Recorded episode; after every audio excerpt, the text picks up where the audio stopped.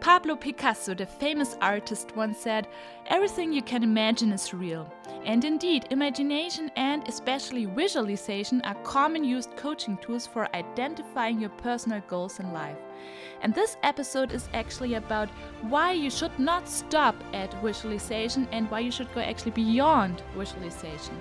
So, welcome to the podcast Happy Healthy Life Talk. I'm Monika Mütter and I'm beyond happy that you are here today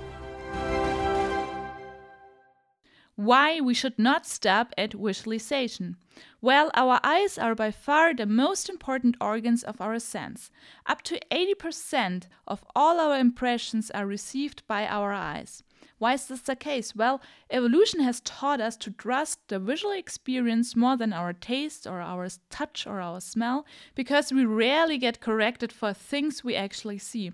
So, for example, when we are having a conversation in a very loud surrounding, we might not understand every word correctly, and we might reply to our counterpart, Oh, did you just say this? And then our counterpart might reply, Well, no, I haven't said that. So we actually get corrected for the things our ears heard.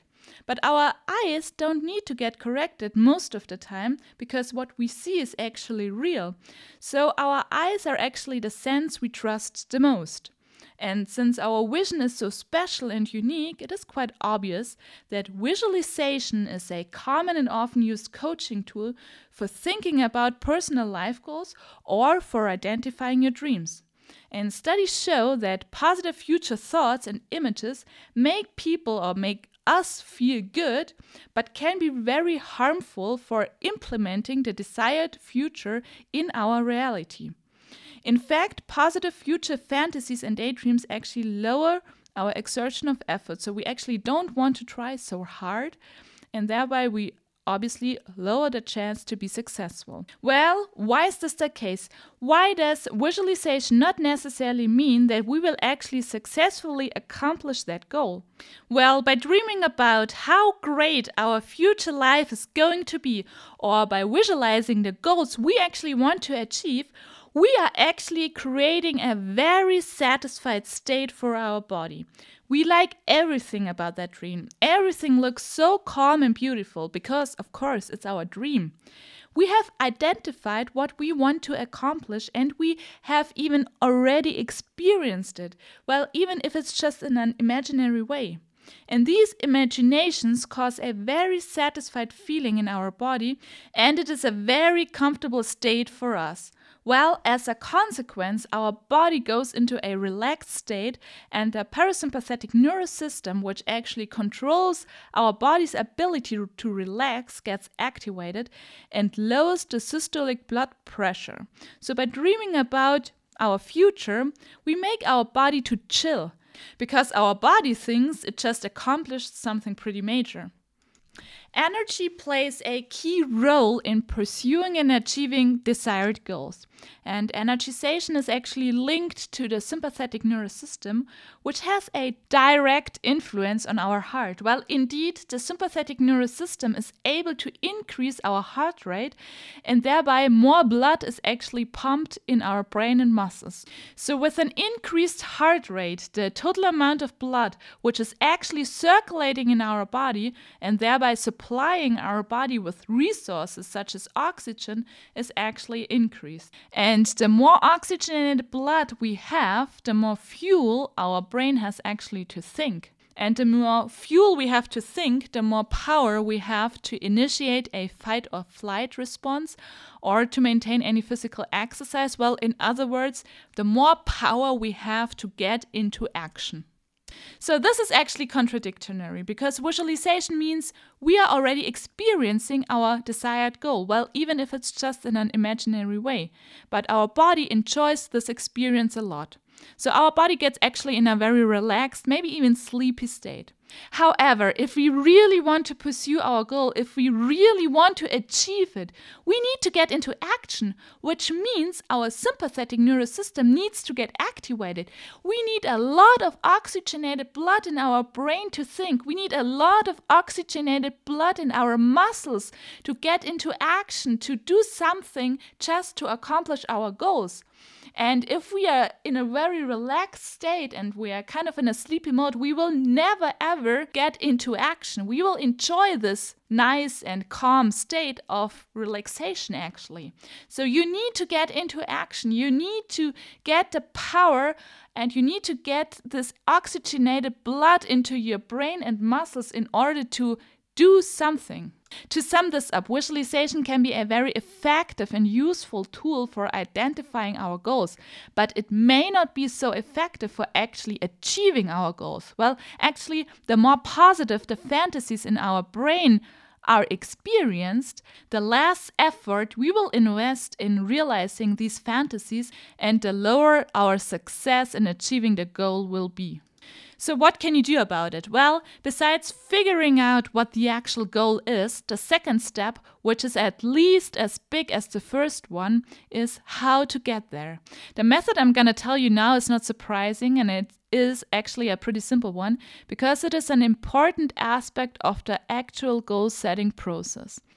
Take that visualized goal out and make a practical day to day plan out of it. So, what can you do today in order to achieve that goal? Since the actual finish goal and the current state might be wide apart from each other, start with a two weeks plan. What can you accomplish in two weeks? What do you want to accomplish in two weeks? And then, after, what can you actually accomplish in one month? And as soon as you figure out what you can actually accomplish in two weeks, and after that, what you can accomplish in the next month, you have to think about obstacles that might stand in your way.